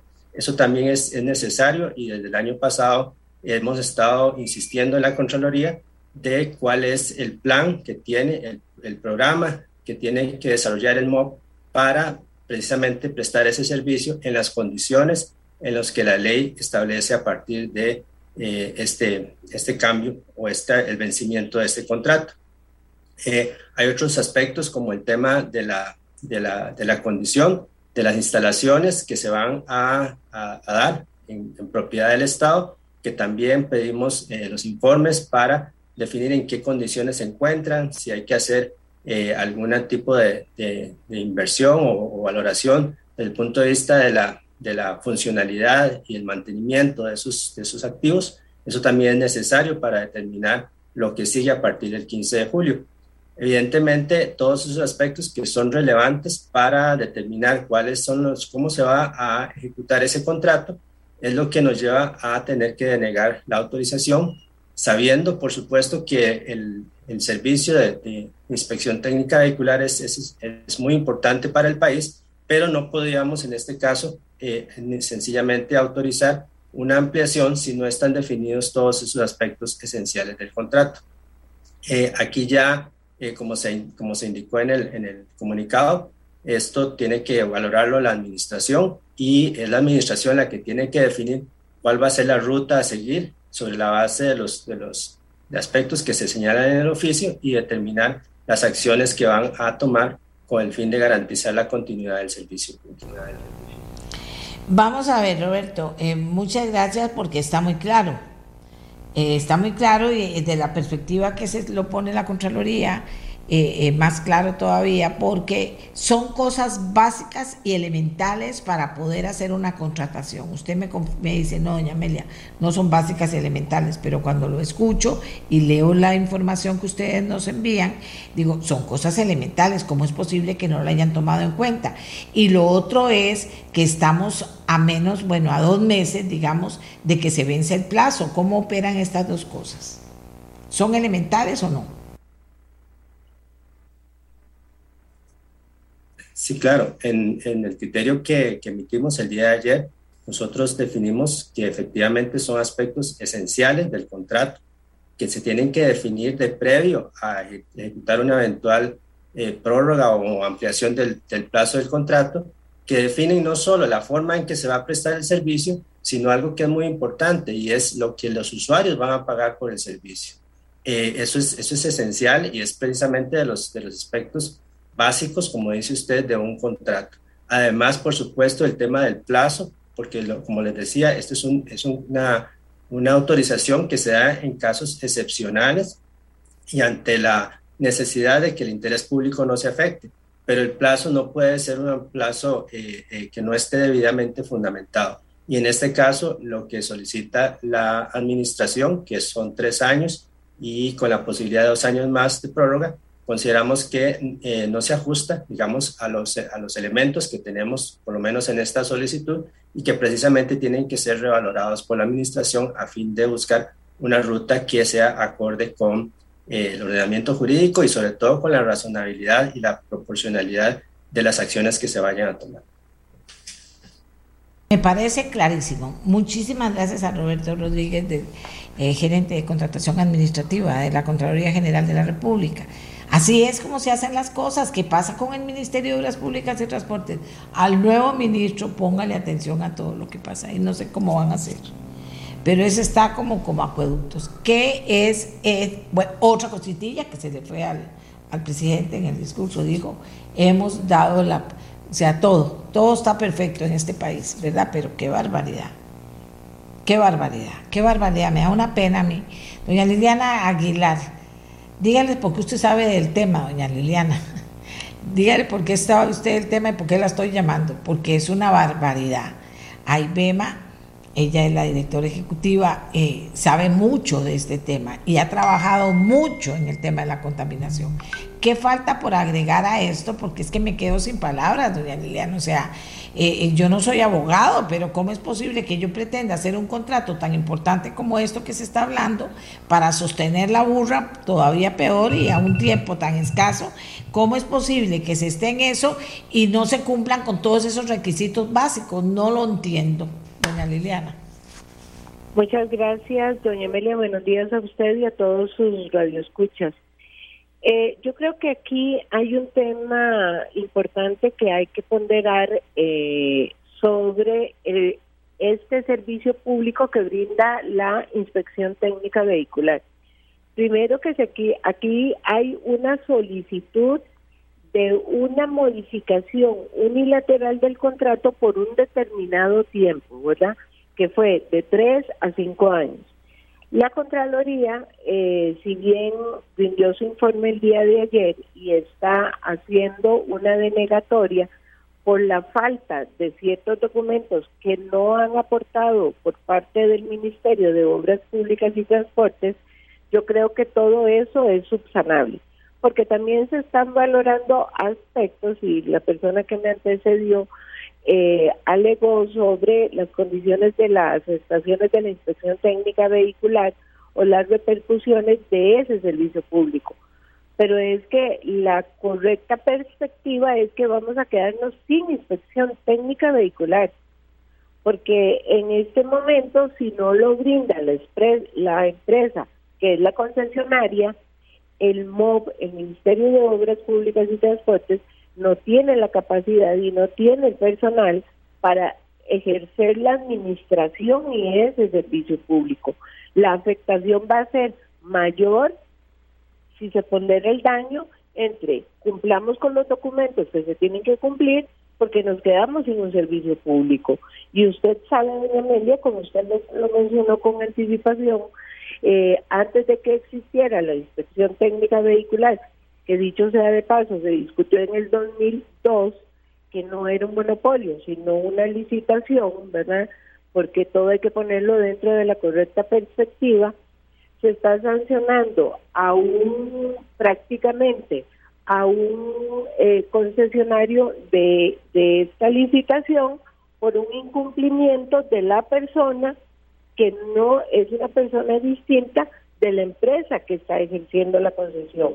Entonces, eh, creo que eh, la parte importante es que como es una modificación temporal y unilateral y estamos ante un cambio de gobierno, se permita o se ordene, como dice usted, al MOB, cumpla con estas perspectivas, tienen de aquí a julio y mientras se tramite esa renovación del contrato en forma temporal, porque aquí el más perjudicado es el interés público al no tener una empresa que verifique, como usted dice, los parámetros de contaminación. Y aquí usted me toca un tema que para mí es fundamental y es la frecuente denuncia que ha hecho la inspección técnica del incumplimiento en los temas de emisiones vehiculares y los parámetros establecidos.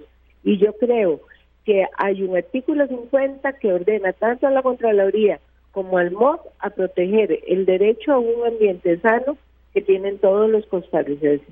No solamente importa una tarifa, no solamente impacta cuáles son las instalaciones que van a recibir, porque yo le puedo asegurar que cualquier cualquiera de las instalaciones de retail en este momento son mejores que las que tenían aquí en la sabana hace muchísimos años el Ministerio de Obras Públicas y Transportes. Y es muy poca la memoria histórica que tiene la gente para conocer todas las denuncias que hubo en las auditorías del MOC por el mal manejo de Comachamos y por el incumplimiento de los talleres, muchos que estaban ejerciendo esa función de la inspección técnica vehicular. Bueno, bueno, bueno, bueno. Así están las cosas, ni palabra más ni palabra menos. Y así lo dejamos planteado nosotros, porque la verdad, señores y señoras, es que esto no es jugando. No puede ser que pase esto. Y repito que tal vez uno lo hace, eh, le preocupa motivado por lo que pasaba antes aquí. Lo que había antes aquí era un desastre. Y la contaminación, por supuesto, que ha crecido porque la, flota vehicular, eh, si esto vuelve a pasar, la flota vehicular ha crecido, mejor dicho, eh, desproporcionadamente. Tenemos carros para tirar para arriba y sin RITEVE, ¿qué haríamos? O sin una revisión técnica de calidad como la que nos han dado hasta el momento, porque eso cambió la historia. Entonces uno dice, pero ¿por qué dejaron todo para el final? ¿Por qué así? Y entonces uno se queda Qué espanto, dice. No se supone que la Contraloría del MOP y los encarados deben escuchar, deben estudiar el contrato de traspaso al Estado y dar un veredicto determinante en un periodo razonable para seguir prestando un servicio que se supone trascendental para la seguridad. Qué tercer mundismo. No, no, no. Y te voy a decir una cosa. Aquí no le suena a uno que la gente, o sea, si la gente sabe, saben, ellos saben por qué no lo hacen, por qué no lo hicieron, de quién recibieron la orden de no hacerlo y de esperarse hasta el momento, momento, momento, en que, wow, y no salen con que ya no se va a poder hacer y van a aparecer cualquier cantidad de talleres listos a decir, perfecto, había que hacerlo, había que repartir la riqueza o cualquier cosa de esas. Y eso no está bien, así no se hacen las cosas, pero en fin. Ha sido eficiente y barato, Riteve, dice. ¿Por qué cambiar algo que está bien para caer en los distintos talleres de siempre, en los mismos de antes? Bueno, entendieron. Vamos a hacer una pausa corta y ya regresamos con nuestro siguiente tema, que es un tema inspirador, como ya les decía. Fíjese que eh, nació en Costa Rica, de la Fundación San Ramón Carbono Neutral a inicios del mes de enero del 2022 una campaña a nivel mm, global para sembrar todos juntos alrededor del mundo un árbol por cada una de las personas fallecidas por COVID. Estamos hablando de 5 millones de árboles más o menos, porque este número sigue creciendo. Sigue creciendo. Eh, Mientras que tenemos listo a la persona, porque para ver, me dicen que no tenemos un corte, vamos a ver, vamos a ver, vamos a ver si lo tenemos o no lo tenemos. Eh, ya vamos a ir con don José, pero necesito saber si tenemos o no tenemos el corte. Y mientras tanto, doña Liliana nos hace un cierre del tema de RITV. Doña Liliana.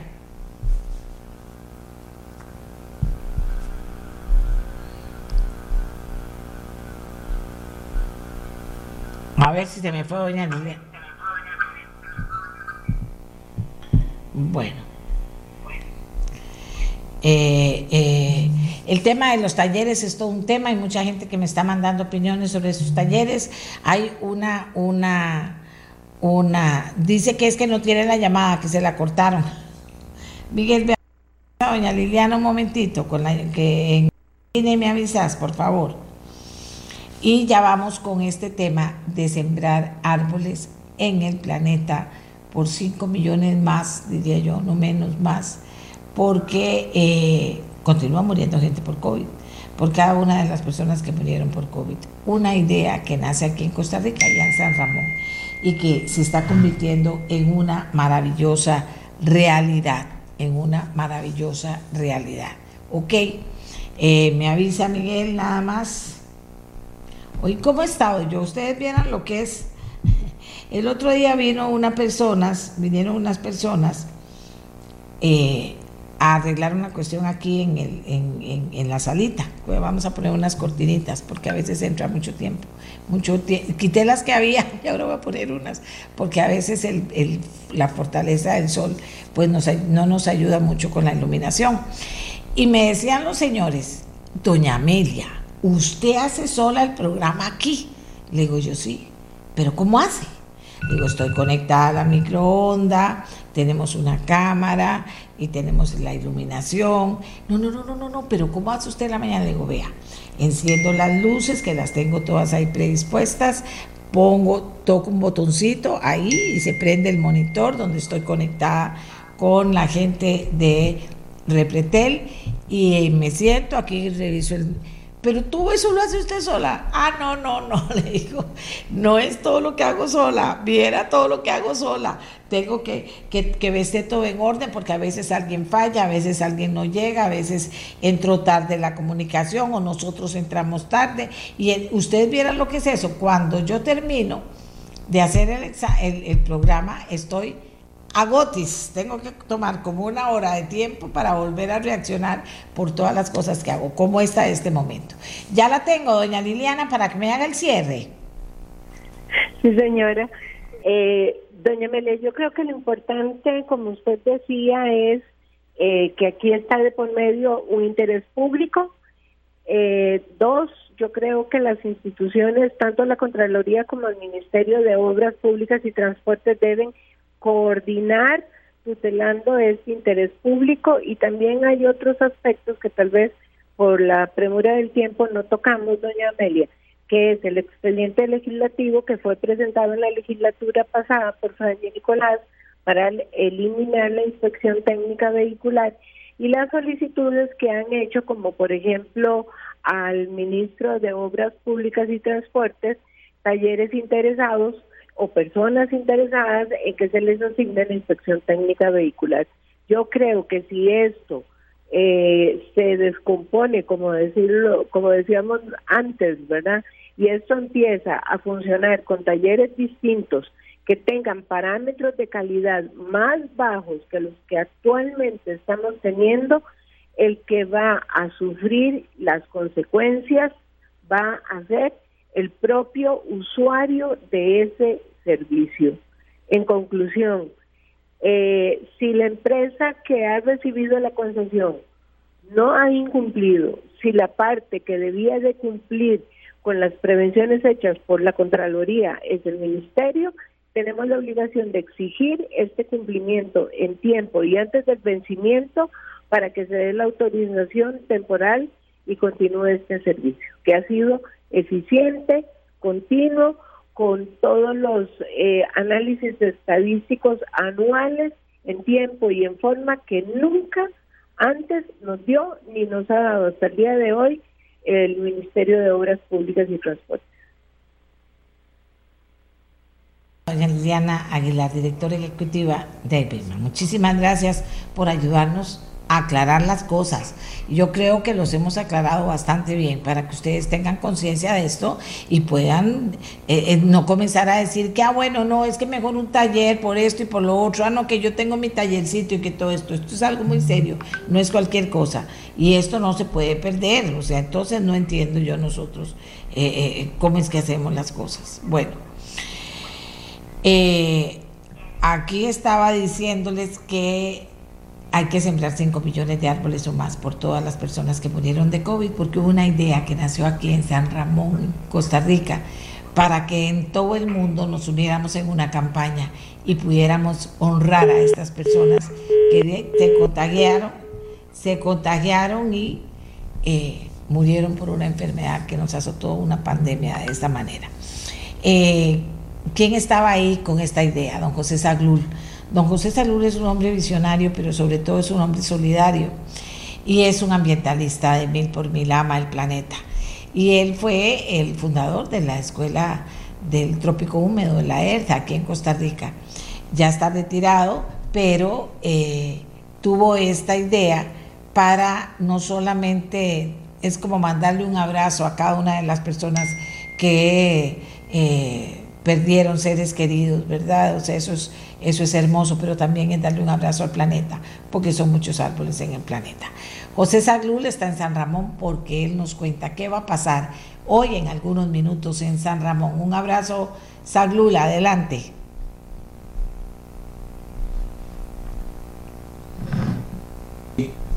Doña Amelia, hoy vamos a, tener la, la, la siembra oficial, el inicio la siembra aquí en San Ramón, donde el presidente nos va a acompañar virtualmente, el ministro de la presidencia y muchas otras personas.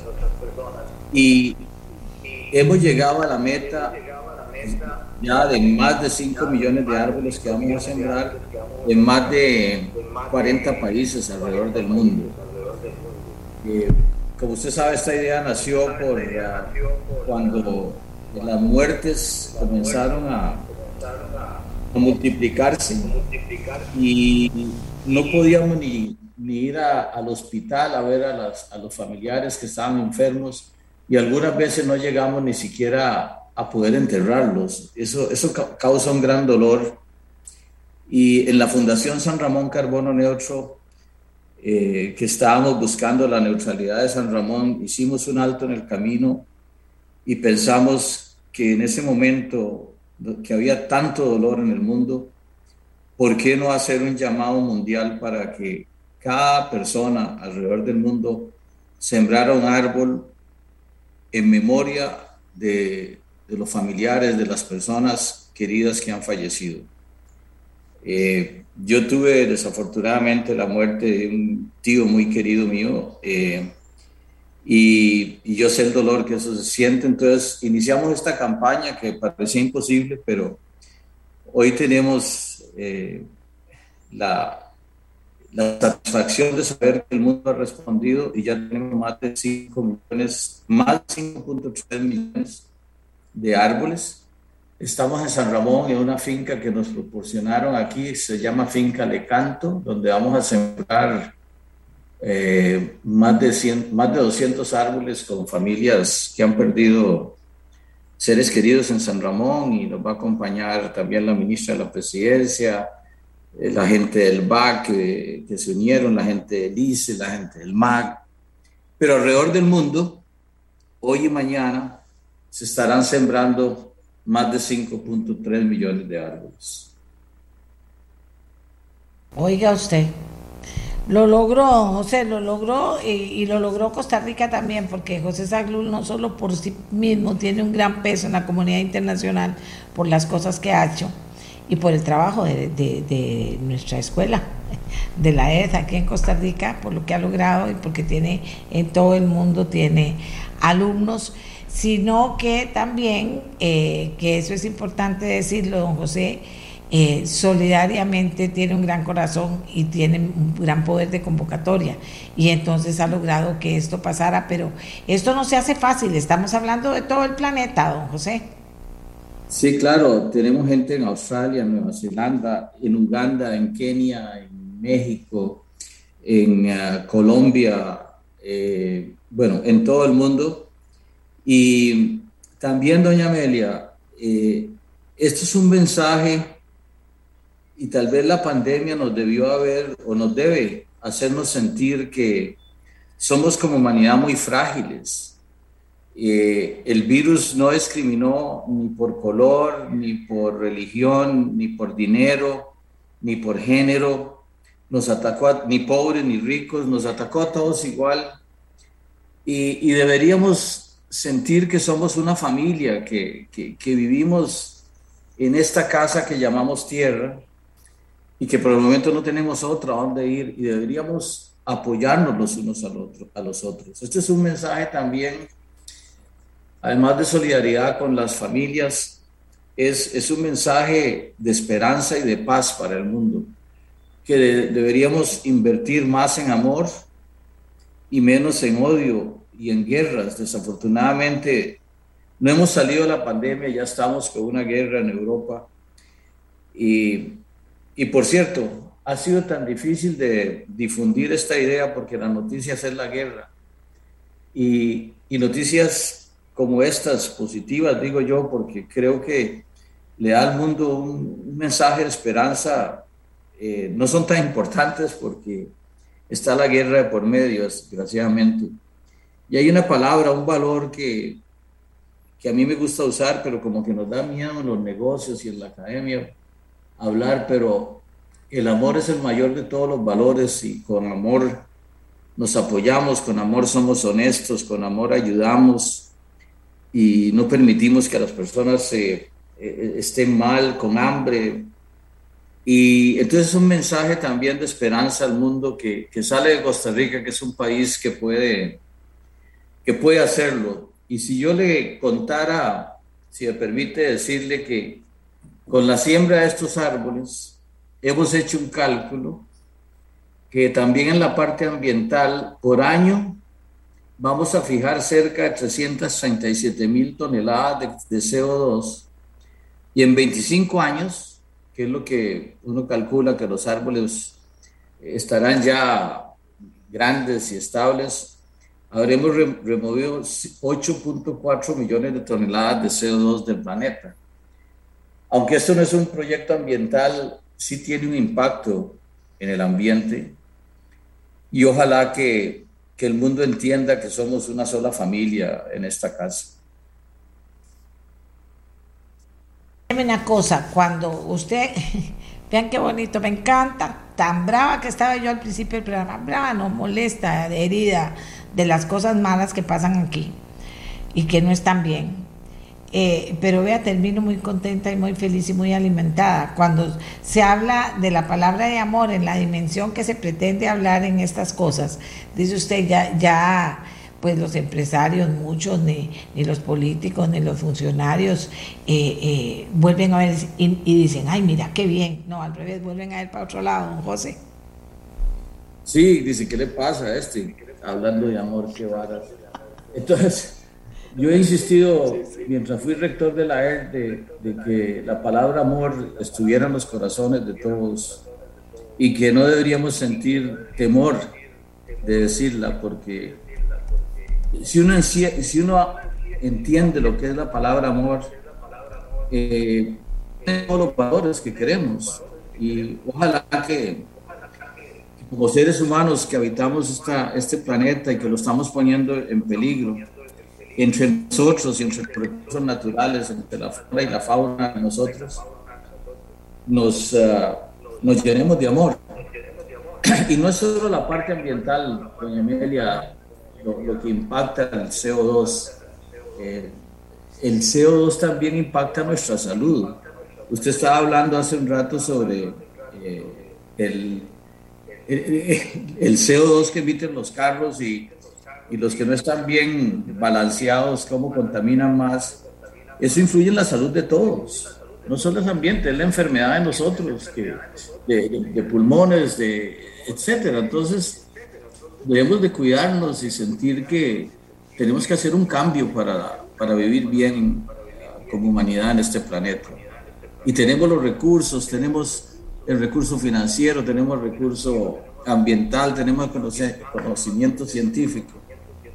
Pero pareciera que invertir en armas y en muerte es más importante que, que el amor. Y yo decía al principio del programa, por eso decía que estaba brava, pero después rectifiqué y digo, no, estaba profundamente dolida, eh, Saglul, porque, porque había una reflexión de una persona que participa en el programa diciendo que esta guerra podría haberse terminado en dos o tres semanas, pero que ya lleva dos o tres meses. Decía yo, si esto es un vil y vulgar y absoluto negocio. Y, y, y está afectando ya en forma importante al resto del mundo, no solo a Ucrania. Y, y, dice uno, y está vendiendo armas, obviamente, y están las constructoras de grandes ciudades listas para entrarle, mientras más destrucción, más plata hacen. Y dice uno, pero ¿cómo es posible que en medio... Ah, bueno, y después que Pfizer nos cuenta que, que como gran noticia, que está fascinado porque triplicó, ¿verdad?, la, la, la, venta por las vacunas y entonces decía yo, ¿cómo es posible que todavía vendamos vacunas en el mundo? Primero, segundo, si las vendemos de ahí, las estamos vendiendo, no, no se puede tener eso, parece. Pero entonces que Pfizer cuando tiene el punto de equilibrio, entonces dijera, bueno, y todo esto que sobra, ¿verdad? Que ellos manejen su empresa, todo esto que sobra se lo vamos a regalar a los países que no tienen vacunas. Pero no hay de eso. Y si uno dice, pero eso es una cuestión de amor esencial hacia los seres humanos que es el amor que más vale hacia los que ni siquiera conozco. Pero no pasa eso, o sea, Ucrania haciendo negocio, Pfizer, que no digo que está haciendo mal negocio, digo, está haciendo negocio, pero en vez de dar la plata que le sobra, que le está sobrando mucho, porque ellos mismos dicen que aquello es una ganancia exorbitante, lo de las vacunas, que se les dé vacunas a los países que no tienen vacunas. O sea, si el mundo no comienza a funcionar así, de nos vamos a morir todos. Así es. Y yo hubiera querido que la patente de la vacuna eh, se hubiera hecho ah, se hubiera ah, liberado para que todos la, la, pudieran fabricar y poder llegarles a todos. Aunque yo sé que hay dinero de gobiernos que se invirtieron, que son de los impuestos de, de la gente, para, para avanzar en el, eh, en, el proceso cuando se estaba eh, eh, eh, manejando lo de la vacuna, las primeras vacunas. Entonces hubo una inversión importante. Entonces, la, la ah, como humanos, como sociedad, deberíamos haberla hecho prácticamente gratis para todos, porque esto nos estaba atacando a todos y tal vez hubiéramos evitado muchas, muchas muertes. Y no sé por qué esto no lo entendemos. Déjale a los a los, a mis hermanos, a mis eh, sobrinos, a los bisnietos, a toda la gente, de, eh, a ellos y a todos los niños y niñas del mundo, es un país que, un, un, planeta que fuera más igualitario y parto de eso, partía de eso a la mañana temprano cuando iniciaba el programa de que yo creo en que las vacunas, si algo debe ser gratuito en el planeta, deben ser las vacunas. Y ya después iremos por los tratamientos de cáncer que valen un, tres casas juntas y después iremos por otras cosas. Pero no es posible que no nos hayamos dado cuenta de que la solidaridad y la igualdad son los, los puntos de partida para que todos podamos vivir felices en este mundo, don José. Ya para terminar. Así es, doña Amelia. Yo creo, sin embargo, que no podemos dejar de luchar por, las cosas buenas ni dejarnos abatir por, por lo malo y decir que no lo podemos hacer. Debemos intentarlo. Y esto que estamos haciendo en San Ramón, en, este, en un distrito, por cierto, de San Ramón, en esta finca Le Canto, es, uh, es un mensaje para el mundo. Si lo escuchan 100 o millones, no sé, pero de esfuerzo hay que hacerlo. Ahí, yo, sigo soñando de que podemos uh, lograr un mundo de paz, pero si no lo logramos, por lo menos debemos intentarlo. Y eso es lo que, lo que estamos haciendo aquí con la Fundación San, San Ramón Carbono Neutro. Y lo que he visto es que intentándolo hemos logrado que muchos países, muchísimas personas, millones de árboles se estén sembrando entre hoy y mañana porque se convencieron de este mensaje. Así que yo también siempre le agradezco a usted, doña Amelia, por apoyar estas ideas, apoyarme en estas locuras que a veces uno se mete, pero yo, yo pido a los jóvenes que no se dejen abatir por lo negativo y que piensen en lo positivo y, y que piensen que el amor puede resolver todo en la vida. El amor puede resolver todo en la vida y vamos a sembrar en todo el planeta. Hoy se inaugura oficialmente la, en la siembra más de 5 millones de árboles. Qué maravilla. Y don José, nada más pedirle que me tenga atenta y le demos desarrollo a esta importante noticia, a ver cómo está, qué está pasando en otras partes del mundo en estos próximos meses que logremos hacerlo, ¿de acuerdo? Y cuando cumplamos la meta, que sé que la vamos a cumplir, pues que nos demos un abrazo virtual para celebrar. Doña Amelia, lo, vamos a estar transmitiendo en Facebook, uh, www.facebook.com healingtrees.org, org, healingtrees.org. Uh, por si nos quieren seguir, ahí lo vamos a estar transmitiendo hoy y mañana. Ok, que vamos a estar transmitiendo, son 5 millones, siembra, 5 millones de más de 5 millones en recuerdo a los que fallecieron por COVID. Muchísimas gracias a don José Saglul por habernos acompañado y por estar con nosotros a la distancia. Nos invitaron a ir, imposible irme hasta allá ahora para acompañarlos, pero como siempre aquí estoy como la mejor de las soldadas, eh, apoyando todos los esfuerzos que se hagan en este sentido, porque el mundo merece cambiar el mundo merece ser más igualitario, más solidario, lo merece. Ojalá que Pfizer, alguien le, imagínate uno, como dice José, no pierda la esperanza de que alguien le llegue a Pfizer pensando que por lo menos tengan penilla o no digan la noticia, que no debe ser así porque se da cuenta la gente, pero que, que que traten de ser más solidarios, de verdad. Y no, y como dice, como decía Saglul, si las vacunas nuestras las pagamos nosotros, pero qué bonito, y digamos que tuvimos para hacerlo, pero qué bonito sería que los países que no les han llegado las vacunas, en, una, bueno, que le ha llegado una cochinadilla de vacunas, pudieran, pudieran también tener acceso a la vacunación sin tener que coger toda la poquita plata que tienen para menos, más o menos ir pasando, pudieran coger esa plata para, para vivir, para desarrollarse, para salir adelante. Ese es el mundo que queremos. Y yo estoy segura, mira, eh, eh, bueno, José, José Salud no le pregunté la edad, pero José Salud debe andar por, por, por mi edad. Yo tengo 70 años, pero estoy segura que los 70, de, de 65 a 75, más que todo la generación nuestra, que les llaman los baby boomers, nuestra generación, me entiende cuando hablo así, porque, porque vuelve uno siempre al primer amor. Y la verdad es que yo nunca he tenido el primer amor muy alejado de mí, porque mi amor por eso, por la solidaridad, por ayudarle a los que tienen menos, por, por, por agradecerle a Dios que, que, me dio la posibilidad de tener un micrófono para poder mostrar las cosas que están haciendo las personas. Que si sube el rating, qué dicha. Que si no sube, qué dicha. Pero yo sé que llega a las personas que tienen que llegar. Que llega a las personas que tienen que llegar. Eh, y, que podemos motivar a mucha más gente. Cuando estoy a hablar de amor, ponga atención Ponga atención. Si están utilizando la palabra amor para degradar, no le ponga atención porque no es amor verdadero.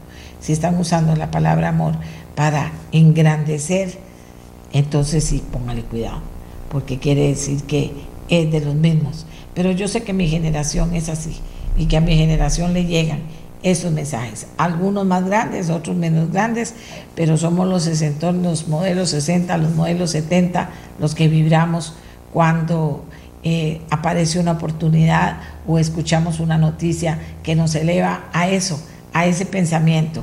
Y si a la gente, repito, no hay mucha que no le gusta, ay, qué pereza, bueno, qué dicha, pero me gustaría que ojalá le interesara a la mayoría de personas para que todo eso genere una, una, una vibra, una vibra positiva a Costa Rica. Y entonces hoy que recordamos eh, con profundo respeto a todos los que se nos fueron, eh, eh, gracias infinitas a Dios en mi familia no vivimos ese dolor, pero nos seguimos cuidando. A las personas que se fueron por el COVID y a las personas que sufren todavía su ausencia. Como siempre digo, la ausencia física, no crea, es fuerte, dolorosa, pero si uno la contrapone con la, la la ausencia en espíritu de todas las cosas lindas que nos dejaron las personas que se fueron, pues más bien también nos llenamos de una vibra positiva y de mucha alegría. Y ahora sí, nos vamos hasta mañana. ¿Vieron todo lo que hablamos hoy de hepatitis? ¿Vieron todo? Bueno, en todo hablamos. De todo hablamos y en muchas cosas reclamamos, pero los reclamos siguen en pie, siguen en pie, porque hay cosas en este país que si no arreglamos, ¿qué va a pasar? Pero arreglémosla todos no comencemos a dividirnos ni que nos dejemos que nos dividan. En el campo de la educación no debe haber no debe haber eh, eh, desunión, debe haber una profunda unión, apoyo y respeto de todos por todos para que esto camine, porque la gente que está asumiendo el reto de llegar a educación, a ver qué hacen, la educación pública, es gente a la que hay que apoyar, a la que hay que aplaudir, a la que hay que ayudarle y también aconsejar si usted siente.